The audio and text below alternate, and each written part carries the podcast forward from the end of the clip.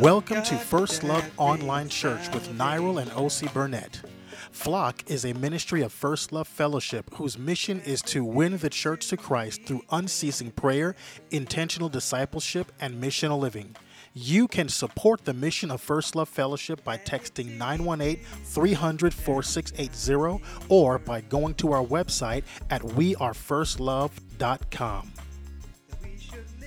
Take out your Bibles and join us as Elder Ose speaks on giving, a selfless act of worship. So, Acts 4, let's go to Acts 4. We're going to read a lot of scriptures. I like preaching from the scriptures because when you're preaching from the scriptures, you're not you're not making it up. You're just preaching from the scriptures. It's the word of God. So, let's go straight to the word and let's uh let's read and see what the word says about giving.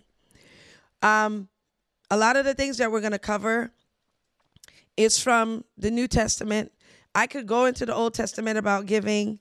There's a lot of controversy in regards to that. You know, um, we have people, I believe in tithing, I don't believe in tithing. I believe in the 10%, I don't believe in the 10%. We're, we're, we're, that's not what the focus is here. That's not what the focus is. Um, so, what, what we're trying to do is look at the heart of God when it comes to our giving. What does it look like? And so that we won't say, okay, this is Old Testament, this is New Testament. Just to tell you up front, First Love Fellowship, we don't preach tithing. Okay? We preach that 100% belongs to God. Everything. This mic, my dress, my earrings, everything that I have, everything that we have, everything that is in this room, the the monitors, the speakers, everything, when you give your life to Jesus Christ, a hundred percent belongs to him. That's why when Jesus spoke to the rich man, and the rich man was just he was gung ho. I'm not going to turn to that scripture, but he was talking about the rich man. Well, actually, we are going to read that scripture, um, where the rich man was like, you know, what must I do to inherit inter- eternal life? And he said, you know what to do, you know, um, you know, love the Lord your God, gave him the 10 commandments. He said, oh, I've been doing that since my youth. He said, and the Bible says Jesus looking, looking at him lovingly said, sell all you have and follow me.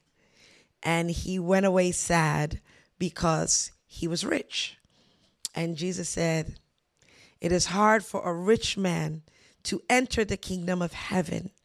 He said, It's easier for a camel to go through the eye of a needle than for a rich man to enter the kingdom of heaven. And the, the, the disciples were distraught. They were like, What? Then who can be saved? And Jesus said, With man it's impossible, but with me all things are possible. By the way, I've been studying the book of Mark. This is the what book I'm studying and reading for this month. You can you are welcome to join me, but before you do, I'm going to tell you right now that the book of Mark, Jesus the Lord has no tolerance for unbelief. You will get whooped every time you read it. No tolerance for unbelief. I mean, when you read it from that context, because, and the book of Mark was the, we call it the book of miracles because you know that's where Jesus's miracles were documented a lot, and you hear the words. I think I was reading from some. Um, I was reading um, um, when I was studying Mark that Mark is where you you hear the words immediately, straight away. You know, like when Jesus did his works, immediately that person was healed. Healed immediately, they were on the other side of the shore. It showed the miracle working power of Jesus Christ. And so um it, it's a it's a book where you see where Jesus did all these miracles, but the the he says but the Bible says the the disciples' heart they were hardened. Their hearts were hardened. They did not understand who they were with. And one of the scriptures, um, let's turn to it. Let's turn to it because I want this to be the basis. This is going to be like just laying the groundwork of how we are supposed to be. And I'm going to deal with me and I'm I'm what the if the Lord is dealing with me about this, he's dealing with his body. But this was in particular when he he told them to go to the other side of the sea. And um, the winds and the waves were blowing. Let's see here. We're going to.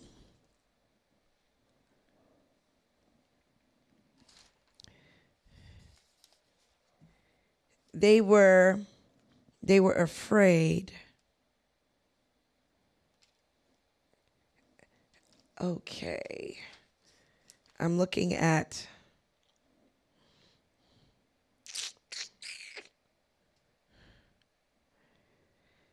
He told them to go to the other side of the sea.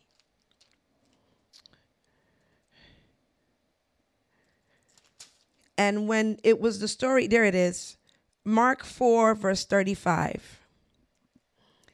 So look at this. On the same day, when evening had come, he said to them, Let us cross over to the other side. Now, when they had left the multitude, they took him along in the boat as he was, and other little boats were also with him. So he's on the boat with the disciples, and there were other little boats around around. And a great windstorm arose, and the waves beat into the boat so that it was already filling. But he was in the stern, asleep on a pillow. And they awoke him and said to him, Teacher, do you not care that we are perishing? Then he arose and rebuked the wind and said to the sea, Peace, be still. And the wind ceased, and there was a great calm. But, look at this. He said to them, Why are you so fearful? How is it that you have no faith? And they feared exceedingly and said to one another, Who can this be that even the wind and the sea obey him? So when I read that and I read Jesus's frustration, I mean, think about it. I don't like the water. Okay. Everybody's telling me to go on a, you know, I have to go at least once on a cruise. And I'm like, no, I'm good. I'm not, I don't like water. I really don't. And so I like to see where there's land.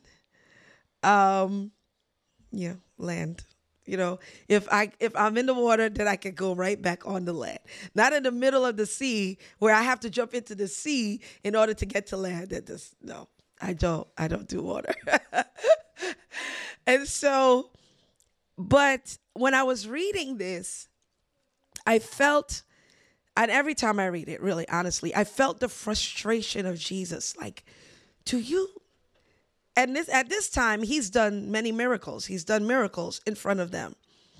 And he is so frustrated at their reaction. Jesus is sleeping on the boat. And he what the lord spoke to me was listen and so in in and i want this to be very practical for everyone okay for many of us we're stressed about money we're stressed about having enough, not having enough, or there's an issue, whatever, you know, we're going to talk specifically about giving, but whatever issue it is, you, you have something wrong with your body, your children are out there, they're not serving the Lord. So, all of these things that think of all of those things as wind and waves, winds and waves, okay? Don't just think of it as, you know, we're talking about money here and all of that. Winds and waves. What is your wind and wave? Okay. Jesus is asleep on the boat.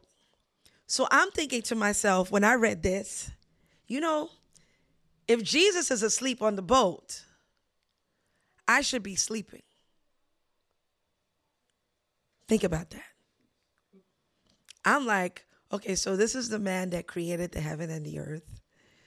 So if he's asleep on the boat and he's I'm on the boat with him, I'm going to be fine. I need to go to sleep. But they were freaking out And could you imagine them pushing Jesus? Jesus, uh, you know, I hate when I'm sleeping and somebody comes and taps me. It drives me nuts. It's just like they take you out of this place wherever you are in your sleep and somebody's tapping you and you're like, what?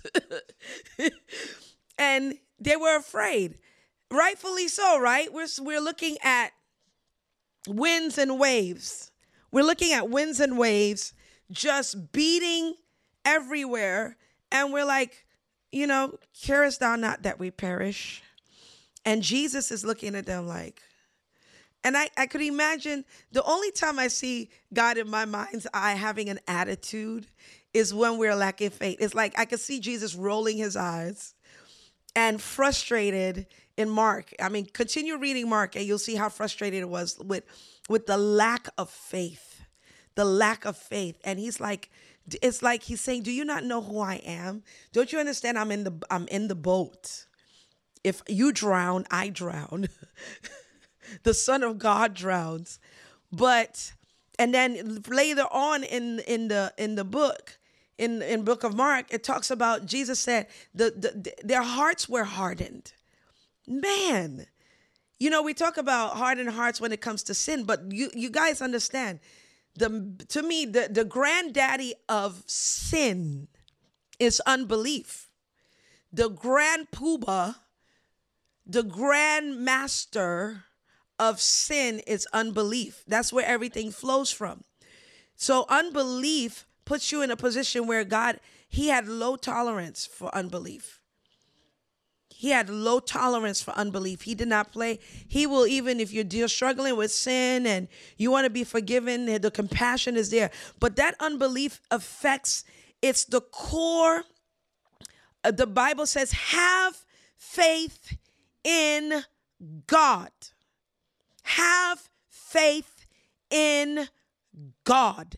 Jesus did not mince his words. When you read in Mark 11, he said, Have faith in God. And where for where we are going, people, you cannot depend on your bank account. You cannot depend on your jobs. You cannot depend on your six points and your degree, your master's degree, your doctorate degree. All of that is not going to matter with what's about to come upon this nation, come upon this world. None of that mattered when COVID hit. It didn't. And God is trying to say, eternal things is what matters. He said, have faith in God. And when you are in that level of unbelief, and so, so what what I got out of it, what the Lord was showing me was, listen, you've got to calm down when it comes to your heart being bothered by not having or if there's if there's a, lack or if there's any issues or if things that are coming up your heart has to stay calm within the winds and the storms why because i am there you're supposed to behave like i'm behaving do what i do be be at peace be still while I'm in I'm in the I'm in the wind with you. I'm in the boat with you. I see I know what's going on, but I'm sleeping. So go to sleep. Stop staying up at night worrying about whether what money is going to come, what people are doing, who likes you or who don't like you. Go to sleep. Do what I am doing. And so what I've been training my my spirit to do in these situations, I'm training my spirit to do a lot more is that when something comes up, I literally you feel it in your stomach. You feel, you know, somebody brings up a conversation or somebody brings up a, a, a, a discussion or you know something is happening and you know your stomach starts churning. You start getting nervous or you you if if there's monies you that you need or you know and then all of a sudden you know I, who were we talking to? Uh, it was something that it was like oh, you're going to need $75 or something to do this. And this nervous energy comes inside of you, this nervous spirit, like, I don't know if I'm going to have $75 in five months. I'm not going to, I don't know if I, I don't have any money right now. So I don't know if I'm going to have, how can I do that? That, that, that right there, that. Or something frustrating happens like you know you you're supposed to get something or you're supposed to get a raise or you're supposed to get something is supposed to happen where you're supposed to get a raise you're supposed to get you know money's coming to you. And it seems like there's a delay after delay after delay. And when anytime the topic comes up there's like massive frustration. Like you feel this thing. You're you're agitated in your spirit because it's another or some you know just different situations that comes up and you know you're agitated or the car breaks down $500 and this thing comes up in you because you don't have the 500 to fix the car. That right there Jesus said stop it.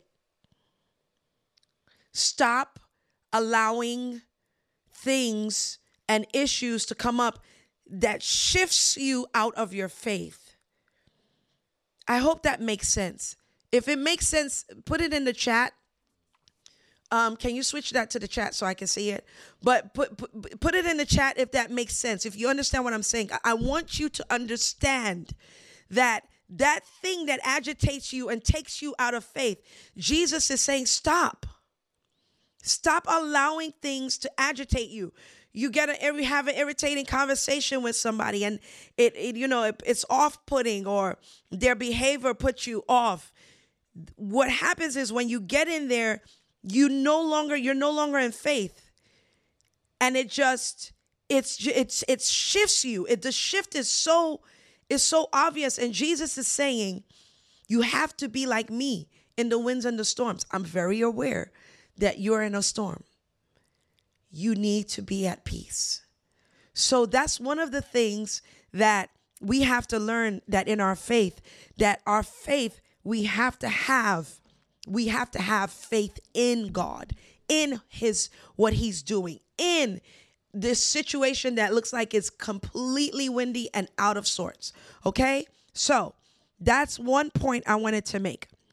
So now let's go to the the crux of what we're going to talk about is in the book of acts chapter 4 verse 23 let's start reading. Um i'm going to read a little bit and then we're going to talk about it okay? Um 23 says and just to give you background um go back going back to the man that was at the gate beautiful he was lame. Peter and john said rise up and walk silver and gold have I none? I have no money to give you because he was begging for money.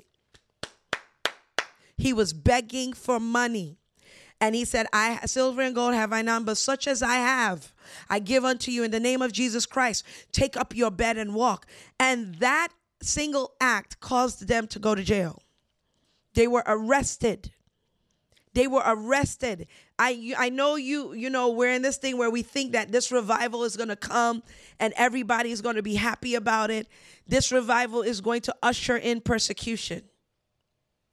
When you're healing the sick, raising the dead, when they believe in depopulation and killing people off.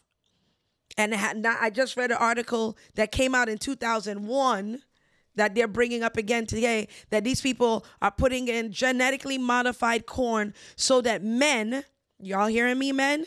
So that men will be impotent. They can't have children. They're putting in gen- gen- genetically modified corn to kill off your posterity, your seed. Genetically modified corn. The plan was in 2001 to have genetically modified corn so that when men eat it, they become impotent so that it will minimize overpopulation. This is what we're dealing with. So, they they were addressing the Sanhedrin and they said, "Why are you preaching in this name, Jesus? And why are you accusing us of killing him? We don't want to hear this." And they preached, and Peter said, "We're not. We're going to preach this." And so they threatened them and let them go. So 423 says, and I, you know, I was going to skip all of this, but I want you to understand the boldness and how firm in faith they were, okay? And being let go, they went to their own companies, companions rather, and reported all that the chief priests and elders had said to them. So when they heard that, they raised their voice to God with one accord and say, Lord, you are God who made heaven and earth and the sea and all that is in them, who by the mouth of your servant David have said, Why did the nations rage and the people plot vain things? The kings of the earth took their stand, and the rulers were gathered together against the Lord and against his Christ. For truly against your holy servant Jesus, whom you anointed, both Herod and Pontius Pilate, with the Gentiles and the people of Israel, were gathered together to do whatever your hand and your purpose determined before to be done. Now now, Lord, look on their threats and grant to your servants that with all boldness they may speak your word by stretching out your hand to heal, and that signs and wonders may be done through the name of your holy servant Jesus. And when they had prayed, the place where they were assembled together was shaken. And they were all filled with the Holy Spirit, and they spoke the word of God with boldness. So the reason why I preface what I was talking about with that is because the Holy Ghost came on them and boldness came. But look at what else comes. This is what happens when you are truly converted. This is what happens when the Lord is your God and you live in faith and you believe by faith, okay? So this is a continuation. This is not a breakup of what is being talked about here. They got filled with the Holy Ghost and look what happened. Now the multitude of those who believed were of one heart and one soul. Neither did anyone say that any of the things he possessed, listen to this, was his own, but they had all things in common. And with great power, the apostles gave witness to the resurrection of the Lord Jesus, and great grace was upon them all. Nor was there anyone among them who lacked, for all who were possessors of lands or houses sold them and brought the proceeds of the things that were sold and laid them at the apostles' feet, and they distribute to each as anyone had need. And Joseph, who was Barnabas, by the apostles, which is translated son of encouragement, he was his name, a Levite of the country of Cyprus, having land, sold it and brought it the money and laid it at the apostles' feet. So let's go back. Okay? So, where it says they were of one heart and one soul. Number one. Number two, if I wanted to do a one a, a one before one, I would say they were filled with the Holy Spirit and preached with boldness. Okay. Number two, no one claimed that anything belongs to them exclusively, his own, but everything was um, everything was distributed properly and was for the need of all. Number three, the apostles preached and testified to the resurrection of the Lord Jesus and great grace God's remarkable loving kindness rested richly upon all. Number four, there was not a needy person among them because these were owners of land or houses and were selling them and bringing them to the to the apostles' feet. Okay? So I want to go back to where the scripture said they were of one heart. That word heart means, and Narrow, I may need you for this for for the keyboard, okay?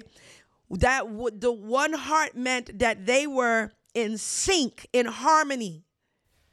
So, what I want you to do is play a chord. See, harmony.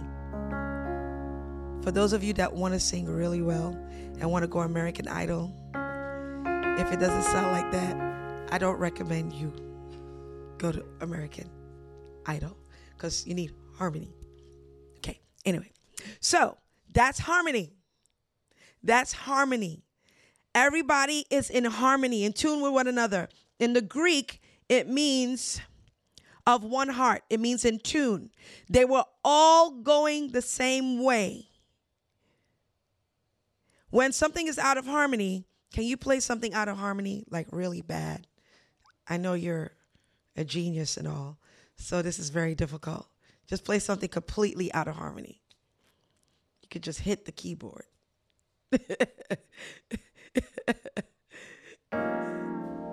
yeah. Did you hear that?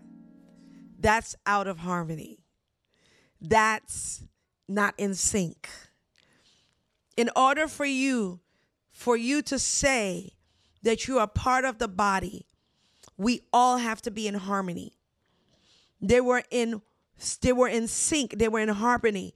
There's a place in unity that is supernatural that we have to contend for in our churches in prayer of one heart. Nobody has their own personal opinions. In humility, we are of one heart, we are of one mind. Okay? And then it also said, of one soul. One soul means that they're breathing spiritually together. So when I take a breath in, uh, when I tell everybody, everybody take a breath, everybody breathe out. That's how the heartbeat of the church, the ecclesia, is supposed to be. One heart. We're all breathing together, breathing the same, breathing out, breathing in the same, breathing out the same. There are no stragglers over here. There's no stragglers over here. Well, I personally think the church should be run this way. I don't agree with the pastor. I don't da da da da. They were of one heart. And so, because they were of one heart and one mind, that supernatural love, what Jesus said, and they may be one as you and I are one. We're supposed to be as one as the Father, the Son is with the Father. They did not own anything. If the Lord told me today, in the middle of recording this message, to take that camera and give it to CJ, and he tells me to do it in the middle of the message, what I would do, I would say, we're going to stop the recording for a little bit and we're coming back because I just heard the Lord tell me to give the camera to CJ right now. Because my life is not my own. I cannot say, well, that's my camera. When you give your heart to Jesus Christ, nothing belongs to you. Even when you don't give your heart to Jesus Christ, the breath that you breathe belongs to Him. So, that is how we are supposed to have that mentality that nothing belongs to you. Nothing belongs to you. When you have that type of mentality, you you are not a hoarder. You don't hoard things. Or when you're giving somebody something, this is this is this is a heart this I'm everything that I'm talking about is heart. This is all heart issues. This is not just do and don't. This is a heart thing. I cannot I when when I need to give something to someone, I make sure that it's not the cap, you know, decrepit, old, even when I'm giving away clothes. If I know there are tears in the clothes, I know they're maybe homeless and I'm giving it to the homeless, but I'm going to give them something that I'm going to be proud of wearing. You don't just throw things to God. The homeless, if you're giving to those that are poor, you give the absolute best. Because Jesus said, if you do it to them, you're doing it to me. Would you present Jesus your tattered clothes? Would you present that to him? Jesus, as a baby, was presented gold, frankincense, myrrh. It's a heart issue, people. We cannot just present to God whatever. And I, I, I want to address this. And again, hear, hear me in regards to heart not what to do or don't do. As a matter of fact, don't change it just because I'm talking about it. You've got to have a conviction from the Holy Spirit. Those of you, we love the fact that you put your giving on recurring. That's great. However, I'm sensing, and I'm, I'm, I'm saying this by the Holy Spirit, that w- w- a lot of us have this mentality that we're set it and forget it okay? Because I know this is America and we live in a Western world that you can set it and forget it and think that you're doing God a favor. Is that the best that you're giving that you're putting on recurring giving? People, is that the best? Is that what the Holy Spirit told you to give? Is that what the Holy Spirit told you to give? Or are you setting and thinking that you're doing God a favor? It's a heart issue, people. Now, because First Love Fellowship does not preach tithing, we could manipulate you and say the least you could do is the 10%. But we're not going to do that. Because when you were in other churches, you gave heartily 10% because you felt like it was illegal, it was required, and you did it based on legality. And we're telling you to give based on love now. And love is not going to tell you to give less if it's love. If it's love. So you have to check your heart and be careful that we don't do things, Bible says, grudgingly or of necessity of 10%. When we were doing it of 10%, we were religious about it. We made sure that we counted to the dime.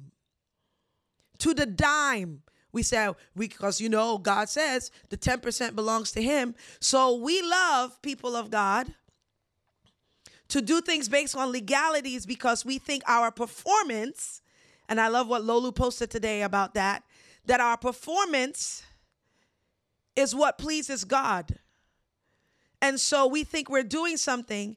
And I just had the thought that, man, I don't know if you're the only one that I'm, I hope I'm not the only one that does this because I think about what I do, my actions based on eternity. I think about what the scripture says about it being burnt up. You know, whatever I'm doing, is it going to be burnt up like that $500 that I gave? Is that is that is God going to be happy about that 500? You know, because right then and there you think you're doing a lot, but in eternity God is like, I'm sorry, that just blew up. That that was nothing. You did nothing that day. So I'm having those thoughts because I'm check and the reason why I'm having those thoughts is not based on condemnation it's because I love him.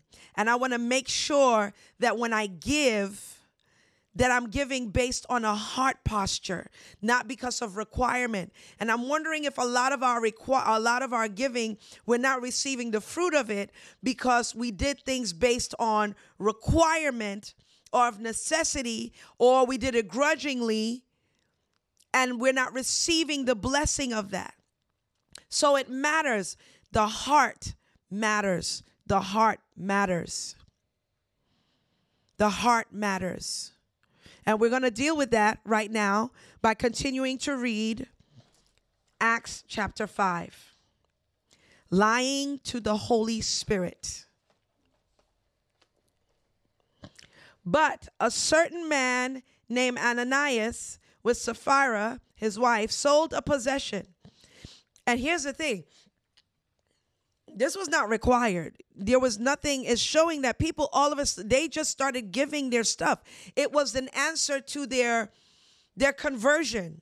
Their in their conversion, they felt they had to give. Ooh. It wasn't a requirement. I don't see anywhere in the scripture where in the New Testament where they were like, "Oh, we have to give because the apostles said we need to give. The Bible says they started selling their lands and their properties and laying at the apostles' feet so the work of the ministry, so that the work can be done. It be it's it's it's like when you give your life to Jesus, it's an automatic response of love. You understand? Automatic response of love. And so with Ananias, Ananias and Sapphira, Sapphira, his wife, they sold the possession on their own. And he kept back part of the proceeds, his wife also being aware of it, and brought a certain part and laid it at the apostles' feet. So check this out.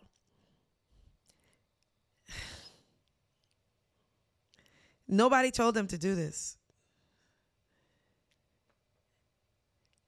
And let me keep reading. But Peter said, Ananias, why has Satan, listen to this, Christians, oh, these are Christians. Why has Satan filled your heart to lie to the Holy Spirit and keep back part of the price of the land for yourself? While it remained, was it not your own? And after it was sold, was it not in your own control? Why have you conceived this thing in your heart? You have not lied to men, but to God. Then Ananias, hearing these words, fell down and died, breathed his last. So great fear came upon all those who heard these things. And the young men arose and wrapped him up, carried him out, and buried him. Now it was about three hours later when his wife came in, not knowing what had happened. And Peter answered her, Tell me, whether you sold the land for so much. She said, Yes, for so much. Then Peter said to her, How is it that you have agreed together to test the Spirit of the Lord? My God. Jesus, help us. Look, the feet of those who have buried your husband are at the door, and they will carry you out. Then immediately she fell down at his feet and breathed her last. She died. And the young men came in and found her dead, carrying her out, buried her by her husband. So great fear came upon all the church and upon all who heard these things. Now, some stopped following the apostles when this happened. You know, I mean, somebody just died for lying to the Holy Spirit, saying that this is what they're going to give, and they only gave half of it. That's why the Bible says, Let your words be few. Don't make a vow that you cannot keep. Their hearts were so evil, they allowed Satan to fill their hearts. Hmm. I'm telling you, there are people that are supposed to give, and they are not allowing the Holy Spirit to speak to their hearts. They're allowing the enemy to stop them from giving. They're allowing the enemy to stop them from doing and not stop thinking about themselves or thinking in pride. God just wants us to obey. Bible says here, Satan filled their heart. They grieved the Holy Spirit. And there are many people that are supposed to give. There are many of you that are supposed to give all the time. And then you know, before we we we used to, you know, man, when we first started First Love Fellowship, we, we the Lord told us do not collect any any funds, do not collect any offerings. And you know, the Bible says we're supposed to give, but he told us don't do it. We didn't do it. We didn't do it for a year. Okay? And then this this this uncomfortableness of having to talk about giving because so many people have been burnt by giving all of that stuff and it makes you feel weird about talking about it. I know that feeling. I didn't I even when I was in ministry and traveling everywhere, I did not like talking about how much somebody's going to give me to minister or sing. I hated it. God had to deliver me from myself and my pride cuz that was nothing but pride. Nothing but pride. And so he had to deliver me from that, deliver us from being afraid about talking about giving because we're looking at the people's hearts. We're like, well, why are people not giving? This is, we are literally doing the work of the Lord. If they were in a brick and mortar church and somebody was up there preaching and they said it's time for offering, everybody would bring out their pocketbook. But now that they've joined First Love Fellowship, people are withholding from God, knowing the work that we do. Knowing the work that we do, we are consistent with what God has called us to do. We're not sometimey. We're not putting it in our coffers. We're just doing what God has called us to do. And you know, this is a ministry that you are supposed to bless. But when you think about yourself, when you think about yourself all the time and you think about, but I don't have. And Jesus is, and I remember in the Old Testament, it said, You're taking care of your houses and my house is in disarray. We're sitting here, have to fight with a camera to make sure everything works and you have the ability to give, you have the ability to be part of the body and say, hey, how much is the camera? How much is it that you need to do this? We see what you're doing. We want to bless you. And those of you that have more than enough and you think you're already doing, and I'm, I'm telling you, you've got to check your heart. You can't say, okay, I'm going to cap it. This is where I'm going to cap what I'm going to give when God is telling you to do more. He's telling you to do more. There, if okay, the scripture, and I need to know where to forget where this. You know to do right and you don't. You know there's a need. You if I know there's a need, and I have the ability to do it, and I don't do it, it is sin. The Bible says it's sin. Correct me if I'm wrong. I'm, I'm I may be reading the wrong scripture. If you have it to do and you don't do it, that is a hard issue. So you can't say the Holy Spirit didn't tell me to do. You have it to do. There is a need. You don't need the Holy Spirit to download to you to give to a need when the need is there and you have it to do. And that's why many of you are stuck. Is because some of you are called to be givers. You are called to be consistent givers. And that is your calling. And if you don't do what God has called you to do, you don't give to unrighteous causes, to people that are unholy, and then for the kingdom of God, we sparse out. No, God has called you to do this.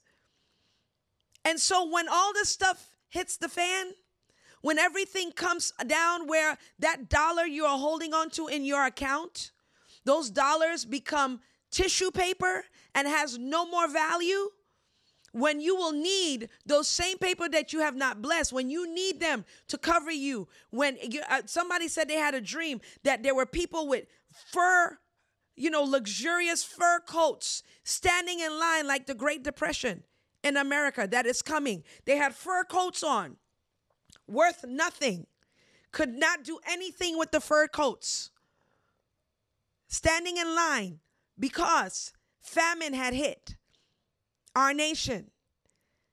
That dollar that you're holding on to that that you you and, and so many of you are living in fear fear of what's going to happen.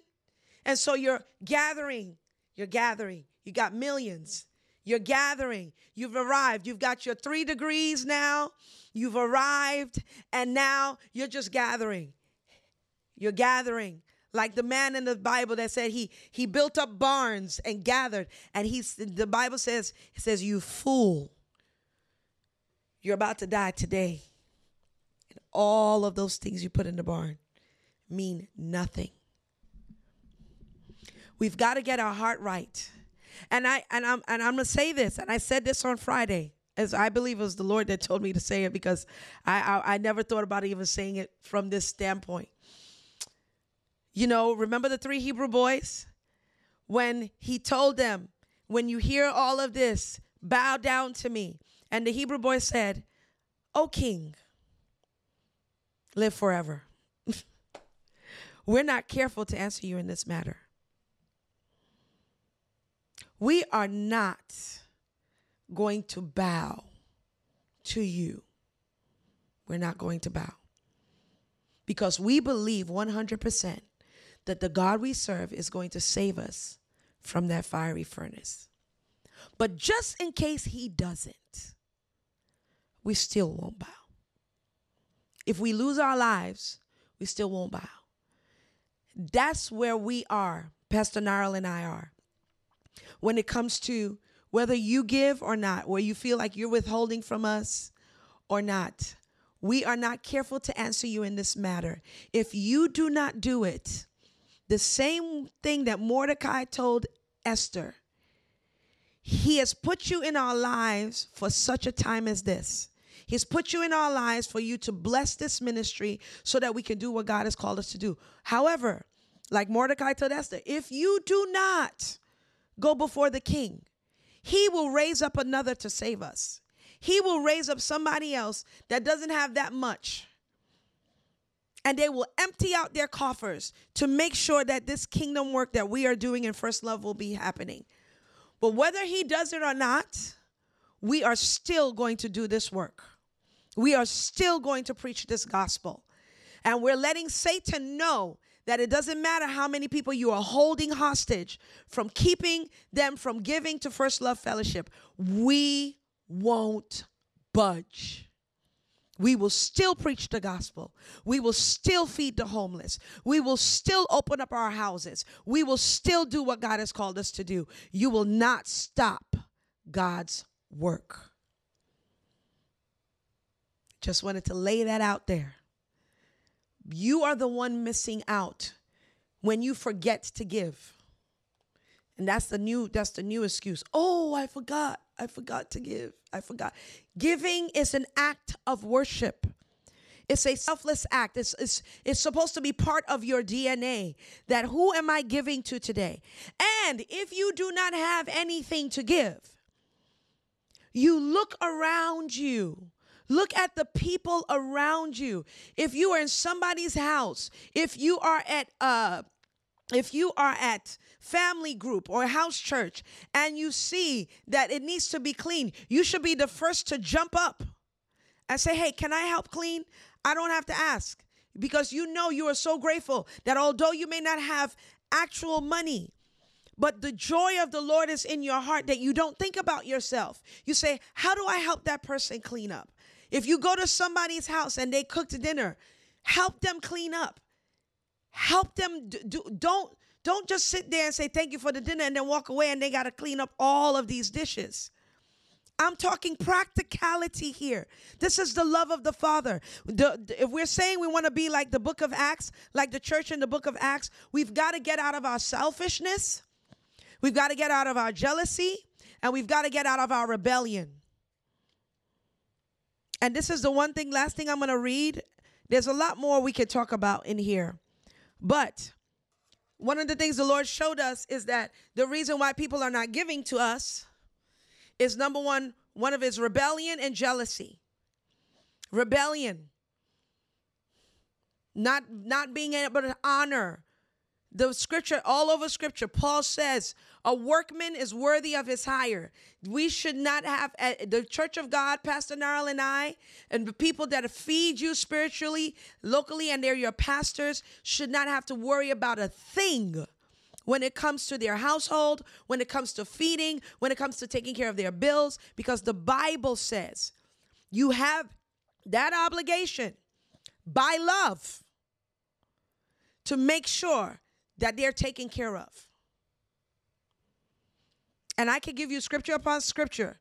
I want you to read um Second Corinthians 8 and 9 and how um um, Paul commended the church that in their poverty they gave. Second Corinthians 8. Now, brothers and sisters, we want to tell you about the grace of God which has been evident in the churches of Macedonia, awakening in them a longing to contribute. Look at that. The grace of God awakened in them a longing to give. They were like, I want to give. For during an ordeal of severe distress, their abundant joy and their deep poverty together, look at that, with joy and in their poverty, it says, overflowed in the wealth of their lavish generosity. Can we just stop right there? It, it sounds poetic, right? It says, For during an ordeal of severe distress, their abundant joy and their deep poverty together overflowed in the wealth of their lavish generosity. For I testify that according to their ability, so they gave according to their ability, and beyond their ability, look at that. Even what they didn't have, they gave beyond their ability. They gave voluntarily, begging us insistently for the privilege of participating in the service for the support of the saints in Jerusalem. So the saints in Jerusalem needed a lot of support, and they begged. See, this is why I'm saying we got to have true conversions, y'all. We've made the church in America. We've and I and I I, I thought about it, and I, I want to apologize to generation we're are we X, Y, Z, millennials, all that. We have taught you that church is about you. It's our fault. God forgive us. We repent to you because we've taught you that church is about you. That once you walk in through those doors, that it's about you and what you get, your best life. We repent. Father, we repent for teaching that church is about the people that walk through the doors. Because what we have created is people that don't think like the Bible, don't think like the Word of God. These people were begging in their power, in their poverty. The Bible says, in their poverty, they were begging to give. How do you do that? That's true conversion. That is true conversion when you are fully converted and you are so grateful for what Jesus did for you. You no longer think about yourself. You're like, how do I live this life for the one who died for me. Not only, verse 5, did they give materially as we had hoped, but first they gave themselves to the Lord. Look at that. First they gave themselves to the Lord and to us as his representatives by the will of God, disregarding their personal interests and giving as much as they possibly could. I feel like standing up. So we urged Titus that as he began it, he should also complete this gracious work among you as well. But just as you excel in everything and lead the way in faith, look at this. They're not there. You see, this is why they are the way they are. He said they excel in everything. They lead the way in faith, in their speech and knowledge and genuine concern, and in their love for us. See that you excel in this gracious work of giving also. I am not saying this as a command to dictate to you, but to prove by pointing out the enthusiasm of others, the sincerity of your love as well. For you are recognizing more clearly the grace of our Lord Jesus Christ. And we've quoted this over and over again. His astonishing kindness, his generosity, his gracious favor, that though he was rich, yet for your sake he became poor so by his poverty, you might become rich, abundantly blessed. I give you my opinion in this matter. This is to your advantage, who were the first to begin a year ago, not only to take action to help the believers in Jerusalem, but also the first to desire to do it. So now finish this so that your eagerness in desiring it may be equaled by your completion of it according to your ability. Listen. For if the eagerness to give is there, it, it is acceptable according to what one has, not according to what he does not have.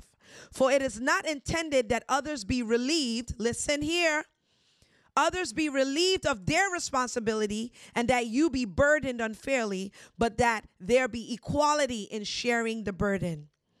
At this present time, your surplus over necessities is going to supply their need, so that at some other time, their surplus may be given to supply your need, that there may be equality. As it is written in Scripture, he who gathered much did not have too much, and he who gathered little did not lack.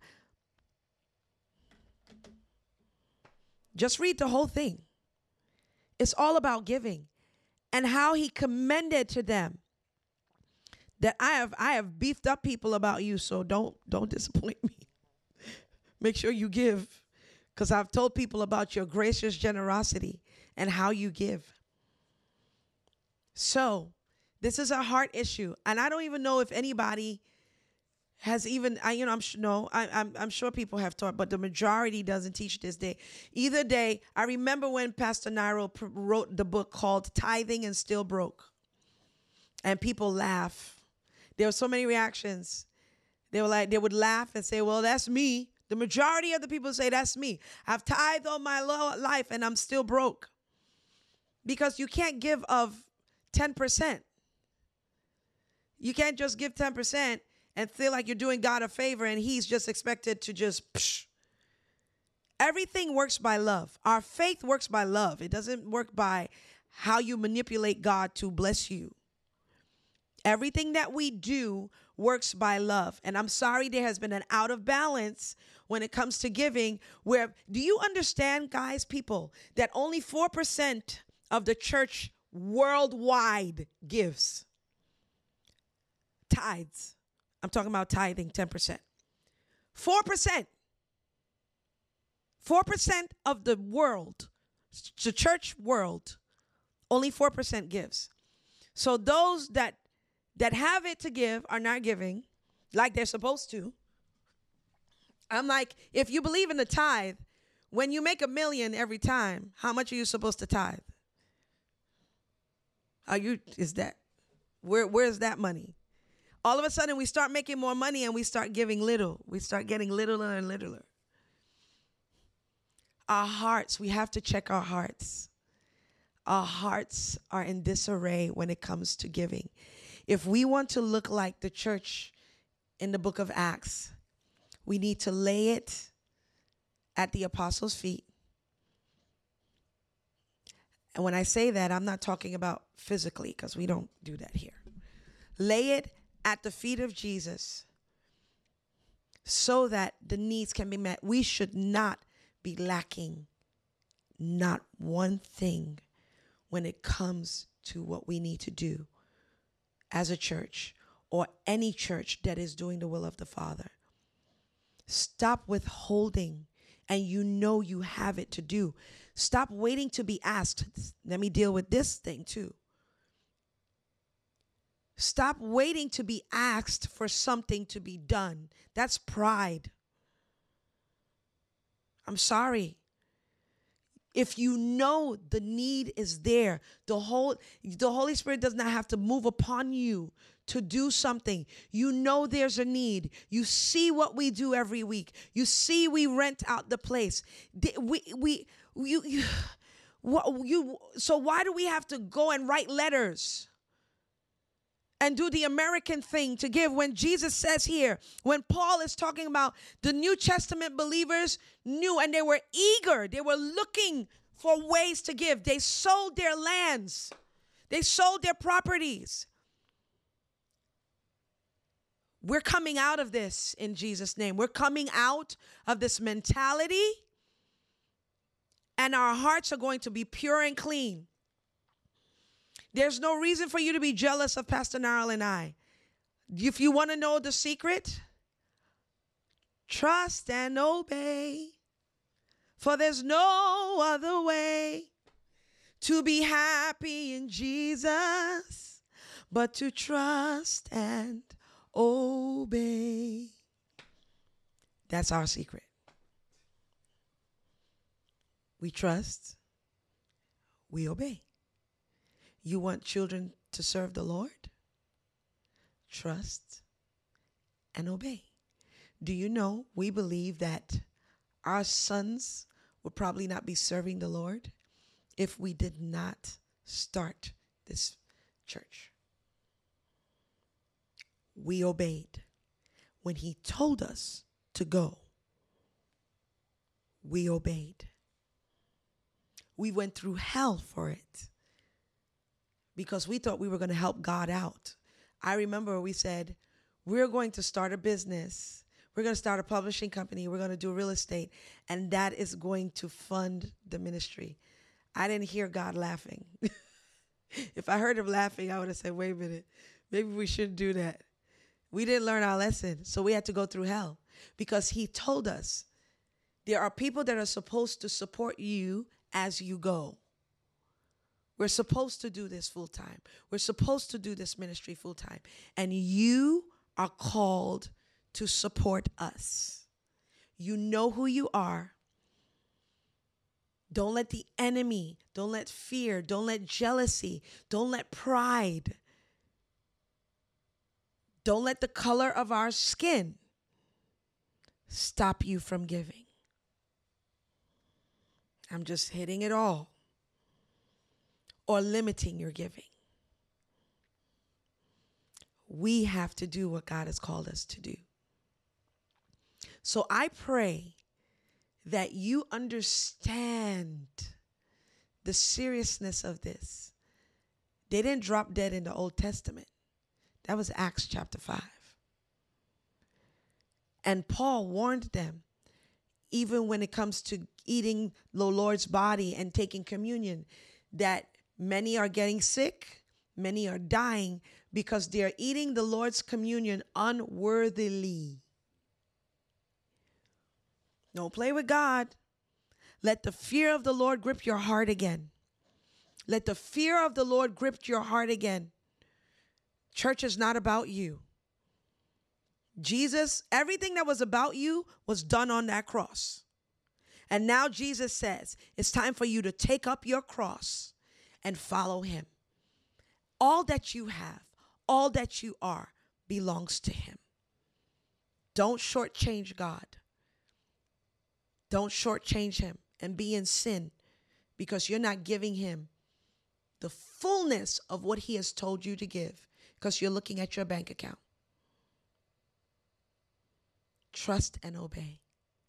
For there's no other way to be happy in Jesus but to trust and obey. So, I want to pray for you. I want to pray for you because some of this, a lot of this is spiritual. The Lord has showed us that a lot of people are not giving because there's a spiritual war going on in the spirit realm. This is not about our, we have strategy for days, okay? So it's not about we don't have enough strategy or how to get people. We're not going to use the world system in order to get money in here. We're not going to manipulate people. We're not going to do that. The Bible is very clear about giving. We're not going to employ six steps to get stuff done. We're going to obey God and do what He tells us to do. We're going to be good stewards of it, but we need to have money to have be good stewards of. We can't be having trickles and we're trying to take care of things and trying to take care of people. We've always been people like that. So this is good this is good ground. We don't have to tell you that. So many of you have benefited from the ministry of Pastor Nyril and I. So many of you have seen the consistency of our lives and the word word curses and all of that stuff that's coming against this ministry it shall fall to the ground in jesus name. Let's pray right now. Father we we thank you. We thank you for your word. We thank you lord god that your word is the one that penetrates hearts. We thank you lord god that you love us so much that you gave us your son that though he was rich for us he became poor that through his poverty we might become rich. And so, Father, I speak over the airwaves to these spirits that are choking people that are trying to give to this ministry, that are causing people to walk in jealousy, that are causing people to walk in rebellion and not be part of this ministry. Lord, we cancel the works of the enemy, we cancel the voices of Satan that is trying to stop the work of God from coming forward. We break its hold over First Love Fellowship and other churches that are doing the work of the Lord. In the name of Jesus. We break the stronghold of ancient spirits that are stopping people from giving in the name of Jesus. In the name of Jesus. We thank you, Father, Lord God, for raising up people to minister in giving to you in the name of Jesus. Father, I break the spirit of poverty off of the people in the name of Jesus. The mentality that says, I don't know if I'll have it next week, so I'm going to hold on to this in the name of Jesus. Every spirit of fear, I break it now in the name of Jesus. Spirit of fear, I command you to leave God's people alone. In the name of Jesus. That hoarding spirit causes to hoard is not savings. That's not what it is. It's a spirit of fear that's causing you to hoard because you don't believe that God is going to come through. Father, thank you for freeing your people just lift your hands and break that thing. I break that spirit of slavery. I break that spirit of racism in the name of Jesus over our heads. In the name of Jesus, I thank you for in the spirit realm, we are seated in heavenly places far above all principalities and powers and every other name that is named. In the name of Jesus. Father, we give you glory. We give you glory. We give you glory. We thank you for the building that you shall give us. I keep wanting to say this week. I'm telling you, I thank you, Lord, for giving us this building. I thank you for giving us buildings. I thank you, Lord God, for the studio to do the music called us to do, to get put out the word and podcast. And, and Lord, I pray to save and set people free because your the day is short.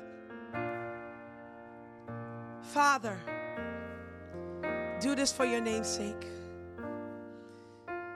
Do this for your name's sake. I thank you for freeing people in the name of Jesus. Thank you, Lord. Now, of course, I'm going to give you a chance to give. We do it every week. This is nothing special, but we're using a new, uh, uh our, an older way of giving. We're changing it. So go to givingfuel.com forward slash i think it's first love fellowship if you could double check that. We're going to put it on the screen or put it put it in the chat. Or go to wearefirstlove.com and go to giving. Double check it and make sure that it goes to first love fellowship. It should be givingfuel.com first love fellowship. Forward slash first love fellowship. People let's take care of every bill that we have this week we need to pay the heart.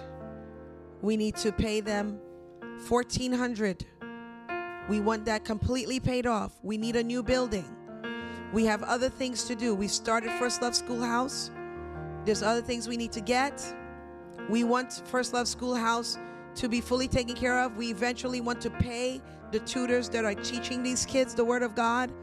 We need consistent givers. If you're going to give recurring, don't just set it and forget it. Pray about what to give. Go beyond the 10%. Ask the Holy Spirit to train your spirit. One thing I'll tell you about Pastor Nyril and I, when we were growing up, we were tr- giving was an act of worship.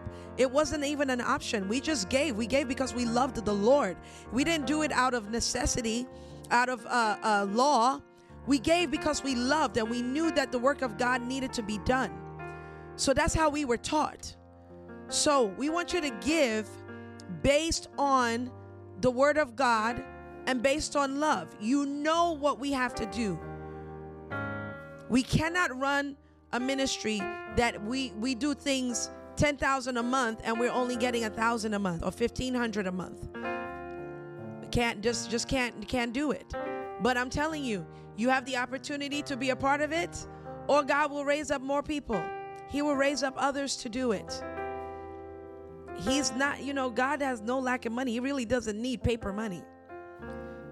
He could just have people give us, people have given us stuff. We need a new camera. I'm believing God that God will give it to us or give us the money to buy it. We want to be excellent and so that we can start on time and not constantly have technical issues. We need a new computer. We need a we need a new camera. We are doing this because the message the message must go out. Givingfuel.com. Oh, you got it? Yeah, yes. So we you know, we we need to we have work to do. And I you know that that thing that was on me years ago about not asking to give is gone. I'm delivered. I needed deliverance. It's I'm completely delivered. And I'm not gonna let the spirit of this age intimidate us. You can't compare us to other people. You see the work of our hands. We're not like other ministries. We're doing what God has called us to do. So ask the Holy Spirit what to give. Give, don't just set it and forget it and think that you're doing something. Make sure that you know that you are doing what God has called you to do. We love you. The reason why Jesus deals with us the way he does is because he loves us. He doesn't want us to be the same. And I'm so grateful that he told me, Ose, you see how I was calm in the storm? When you hear something, if you hear bad, the Bible says in Psalm 112, the righteous man's heart is fit. He is not afraid of bad news. His heart is fixed trusting in the Lord. So stop being afraid that you're not going to have enough. Because that fear fuels lack. It fuels it. It fuels it where you don't want to, you don't buy. I remember one time I needed something that was a necessity and I put it back down and God's like, what are you doing? Do you think this is the last money you're going to ever have? You need that. Get it. If you need it, get it. Stop. You, are not being a, a, a, a financial martyr to me we some of us think we're financial martyrs. Oh, we're suffering for Christ. God's like, no. You need something, get it. Get it. I have got you. Trust me for more. Trust me for more. Praise the Lord. Father, I pray that I spoke everything that you wanted me to say. Let it be life to the hearers. Raise up New Testament givers raise up truly converted Christians that are converted not only in their their proclamation but that in their everyday lives that Jesus is being magnified.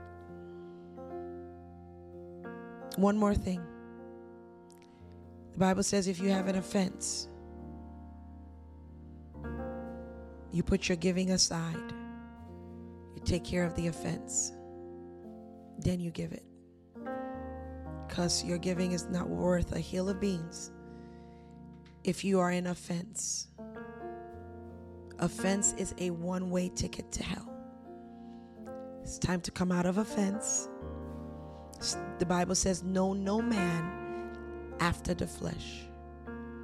If you know no man after the flesh, it's hard for you to stay in offense because you got to know people by the Spirit. Know them by the Spirit. Even if it was a witch that you know by the Spirit, you still got to love them. Even if it's a Satanist, you know you still got to love a Satanist, right? Even if it's somebody part of the Illuminati, you know you got to love them, right? Love is not parsed out. Our love walk must be pure. Love the brethren, support the brethren. We love you. Those of you that have given, I don't know if you've given, thank you for giving. Those of you that are part of First Love Online Church, use the new way. It's on one body. That um, you know, the old it was really old ways that we had set up to give. We're moving back to that, and the we were trying to save money for the church to go to newer ways, but it wasn't working out. So those of you that give, if you see that there's an extra fee to give for two dollars, three dollars, please add on the fee so that we won't have to worry about the fee and double give and you know take out double fees so that we can be good stewards of God's money. We thank you for supporting us and loving on us. Father, we bless your people t- today. Let them be refreshed and renewed by your word. And we give you glory and honor and praise for it. In Jesus' name. Thank you for joining us. We'll see you Tuesday as we pray and we contend for the church. Watch online, First Love Online Church. We know you're far away. We know that it's late, but watch prayer online. It it fuels you. It will keep you strong. know many of you we're trying to also start new house churches. Pray. We're proud to pray it through, and we need your giving and your support to do that as well.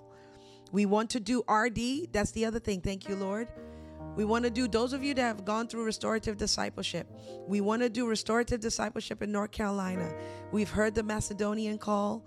People are asking us to come. So we need to, and it costs thousands of dollars, y'all, to do it, just to rent out a place, to fly there, to do all of that. Give so that we can get it done. If you want to go to it to go to as restorative discipleship, put restorative discipleship so that we can rent out a place Go there, do what we got to do, and come back. We need people to support that as well. All right? We love you. God bless you. Have a wonderful Sunday.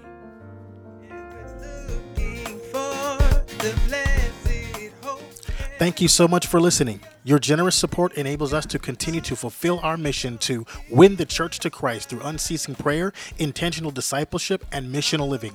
You can offer additional financial support by texting 918 300 4680 or by going to our website at wearefirstlove.com. Until we meet again, may the Lord bless you and keep you. The Lord make his face shine upon you and be gracious unto you. The Lord lift up his countenance upon you and give you peace. In the name of Jesus, the Son of God, our Savior. Always remember your first love.